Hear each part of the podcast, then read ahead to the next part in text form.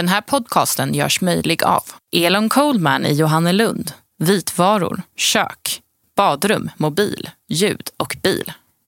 Fonus Öst, en riktig begravningsbyrå. I 25 år har Karina Glänning författat krönikor. Det är en salig blandning av förnumstigheter och klavertramp. I podden Glennings gliringar läser Karina en handfull av dessa per avsnitt. Mycket nöje! Halloj där ute! Här kommer avsnitt 22 av Glennings gliringar. Strömavbrott en gång i veckan. Hej Karina, jag heter Patrik och ringer från Vattenfall. Vill du ha billigare el? Eh, ursäkta, är det här ett skämt? Nej, du har fyllt i en talong vi skickade ut för någon vecka sedan och kryssat i rutan. Ja, jag vill gärna sänka mina elkostnader. Men snälla Patrik, jag har ju ingen el alls. Det har jag inte haft på tre dygn. Oj, det var tråkigt och inget jag kan hjälpa dig med tyvärr. Hur som helst, vill du ha billigare el? Ja tack Patrik, men framför allt vill jag ha el. Ja, jag förstår. Nåväl, då sänker jag dina elkostnader från 36 till 27 öre kilowattimmen nu direkt. Du behöver inte skriva under några papper.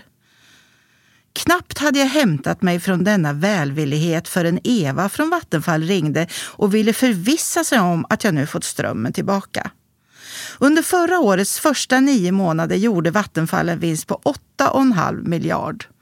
Hundratusentals elkunder förlorade strömmen efter orkanen Gudrun och nu vill Vattenfall se till att deras mjölkkor inte ränner iväg till andra laggårdar.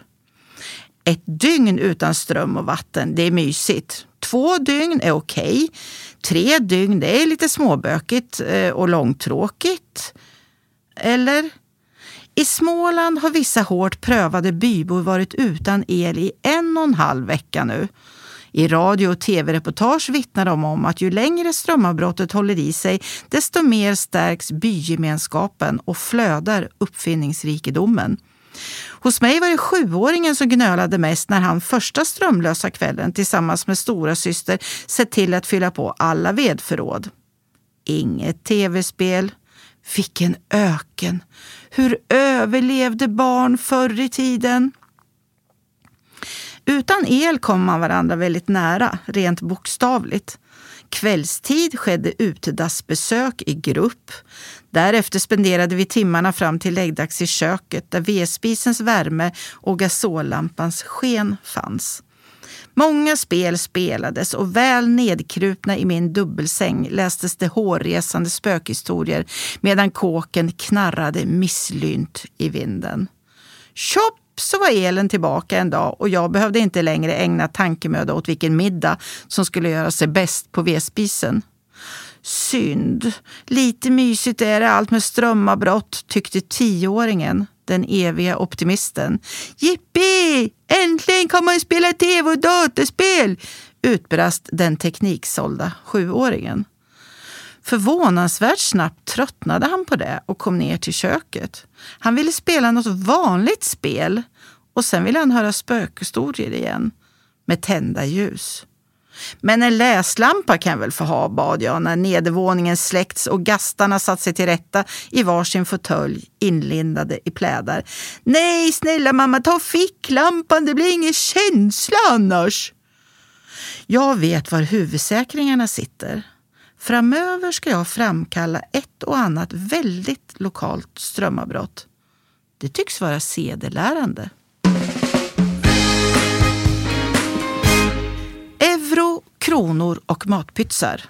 Euro, kronor, dollar. Jag förstår inte vad folk pratar om. Den valuta jag mest rör mig med heter pytsar matpytsar. Vad de är fyllda med är inte så kvistigt. Att de är fyllda är det viktigaste när vi förhandlar, helggubben och jag. Det har blivit en mycket intern gimmick och för en utomstående måste det låta som om vårt förhållande är en ren affärsöverenskommelse.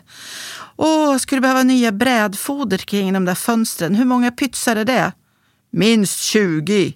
Nej men fy vad jobbigt. Vad sägs om tio men med älgfärsbiffar, kantareller, porterstek och sånt i? Okej, okay, då hamnar vi i ett annat läge.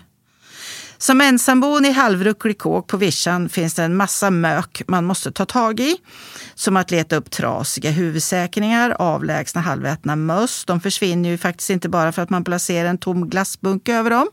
Skotta snö, hantera den pensionsmässiga åkgräsklipparen, skruva ihop Ikea-möbler, hugga ved och en massa annat. Sen finns det saker som man måste göra, men som kan skjutas upp till helgerna när helggubben kommer.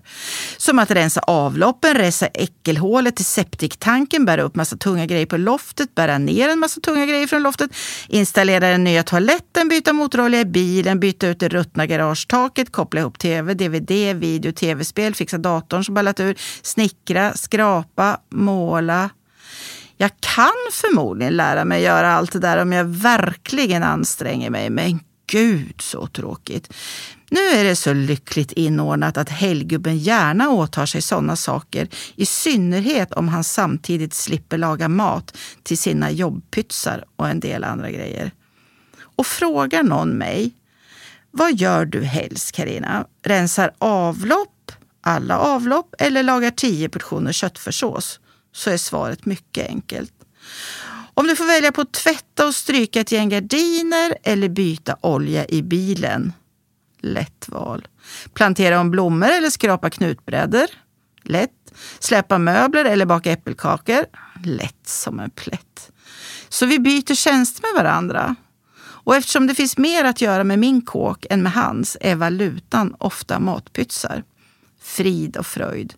I slutet av varje helg låter vi lovorden strömma över varandra. Alla är nöjda och mina plastbunkar hör numera till de mest beresta. De får visserligen bara se en snutt av E4, vägarna 56 och 55, men ändå. Heja könsrollerna! Min bil har sjuk humor. Den som installerade centrallåset i min Golf kombi kan inte ha varit nykter. Eller också var han det, men odlade ett hembegär som han valde att plantera i just min kärra. Nyckfullt är ett understatement när jag ska beskriva hur centrallåset beter sig så fort yttertemperaturen visar mindre än 5 minusgrader. Låset handlar helt efter sina egna naturlagar och de är varken logiska eller förutsägbara. Den enda fördelen jag kan se med dessa spratt är att jag väcker idel muntration hos mina medtrafikanter. Idag var det förardörren som bestämt sig för att vara morgon, morgondagens joker och vägrade öppna sig. Passagerardörren stod dock till förfogande, men bara fram till Q8-macken. Där var det lögn i helvete att få upp den. Däremot behagade en av bakdörrarna släppa ut mig. Jag är inte överdrivet fetlagd, men påpälsad i dunjacka och grova kängor känner man sig inte direkt gasellartad under dessa ofrivilliga gymnastikpass fram och tillbaka mellan passagerarsäte och förarsäte. En tankande man kastade intressanta blickar medan jag likt en högdräktig flodhäst vältrade omkring i min bil med rumpan i taket och snoken intryckt i en nackkudde. Förra vinterns stormarknadstrauma gör sig påmint. Jag hade handlat fem överfulla papperskassar med mat. Skuffen, bakdörrarna samt förardörren var hermetiskt tillslutna. Matkassarna fick alltså baxas in via passagerardörren och placeras på dess säte samt på golvet framför. Därefter skulle jag själv baxas in över och förbi maten för att hamna i förarstolen. Jackans dragkedja sprack under den luftspagat som tarvades för att få med vänsterbenet över dassrullar, flingor, viskasburkar och falukorvar, förbi växelspaken och ned framför ratten, allt medan högerfoten skulle vara kvar på Moder Jord. När sista benet skulle in satt jag naturligtvis sönder hela paketet med fäb och knäcke. Hur hemkomsten tedde sig anar ni när jag avslöjar att då var det endast en av bakdörrarna som gick att öppna. Glöm låsspray. Det har ingen som helst effekt på billåsets irrationella spratt. Inte heller spelar det någon roll om jag håller bilen låst eller öppen. I väntan på att detta mitt lilla vardagsbekymmer ska få sin lösning tröstar jag mig med att jag trots mina 43 år håller mig förbluffande vig. Och ser du en dag en högröd och desperat kvinna inspärrad i en mörkgrön golv så är det förmodligen jag. Då har min bil levererat sitt slutgiltiga practical joke och vägrar att överhuvudtaget släppa ut mig.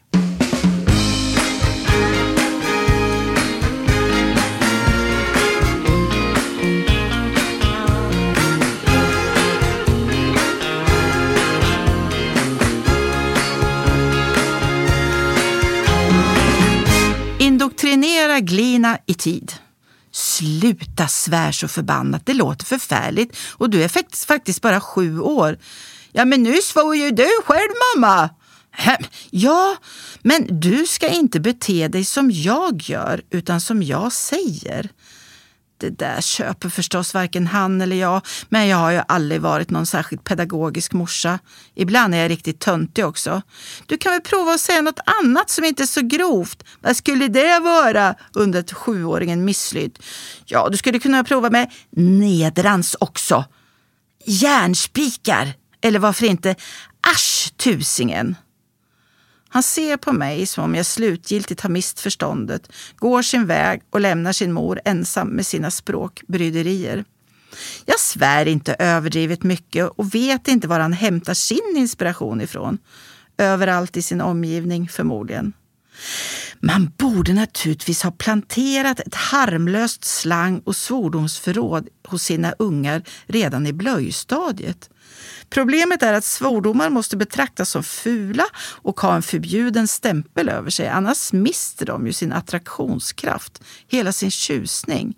Det hade krävts en hel del skådespelartalang. Men kanske hade det gått. Om man själv redan innan barnen kunde prata hade kört med nedrans också när något gick käpprätt åt helvete så kunde man ha indoktrinerat dem till att tro att dessa ord symboliserar ett riktigt riktigt hemskt kraftuttryck. Och när de sen i tvåårsåldern undslapp sig sitt första nedäso så skulle man ha bannat dem efter noter och sagt aja baja, så där uttrycker vi oss verkligen inte i det här huset. Och därmed ha förvissat sig om att de skulle fortsätta säga precis så. Fast uppväxten hade nog blivit tuff för dem. En unge på 2000-talet som uttalar sig som en söderkis i en gammal pilsnerrulle från 40-talet får bergesproblem. Hans “Sila tugget, tira vilken brallis, sluta vara så byxig så hajar du klyket” hade stått i bjärt kontrast till de mer samtida smågrabbarna som stundtals diskuterar ord de inte har en susning om vad de betyder. Följande samtal utspelade sig nyligen i min hall mellan sonen och hans kompis när de hade kommit hem med bussen från skolan. Såg du killen från fyran på bussen? Nej, vadå? Han gjorde ett dubbelfuck med båda händerna. Lägg av! Fan vad coolt! Jag borde få sparken. Jag har sagt det förr och jag säger det igen. Jag borde få sparken. Inte från korren som sådan, det verkar väl hårt efter alla hundår, men från jobbet som bostadsredaktör. Två kvinnliga kollegor häcklar mig ständigt och jämt för mina i deras tycke mycket pinsamma kunskapsbrister i ämnet design. Sällan har jag dragit ned sådana skrattsalvor som när jag efter ett husesynsreportage kröp till korset och avslöjade en fadäs modell mammutstor. Jag var i ett tjusigt hem för att göra reportage om det. Trendigt, flashigt, dyrt och fullt med alster från kända designers. Men eftersom jag är så okunnig på den fronten förstod jag inte vad det var jag förevisades. Jag och intervjuobjektet defilerade förbi köket. Mitt eget tedde sig som en hastigt ihopsnickrad kokplats i ett sudanesiskt flyktingläger med jämförelse när hemmets ägare lite lagom nonchalant får ut med armen och säger Tja, och här omkring superellipsen har vi myranstolar. Ellips, en supervariant. Visserligen var jag ofta mentalt frånvarande under gymnasiets mattelektioner, men är inte ellips ett slags geometrisk figur eller matematisk term? Vad ska man med en sån i ett kök? För att slippa blotta min okunnighet gällande ellipsen koncentrerade jag mig på kökets stolar och sa ja, ovanligt fräscha för att komma från myrorna måste jag säga. För läsare som till äventyrs är lika obildade som jag ska här klargöras att superellipsen är ett synnerligen känt, tillika exklusivt bord designat av Gudrun Bruno Mattsson och man får ge runt 20 lakan för det. Den trebenta myranstolan, The Ant, är ungefär lika känd. Designad av Gurun Arne Jakobsen och din för 3000 kronor. Så här kan vi inte ha det. En dagstidning har ett folkbildande uppdrag och med mig vid rodret blir ni bara dummare och dummare. I väntan på inställelse hos chefredaktören åker jag hem, kryper upp i en av mina halvskabbiga Myrorna-fåtöljer äkta vara, drar något gammalt över mig och tröstar mig med att ett hem är så mycket mer än kända märken. Gudskelöv!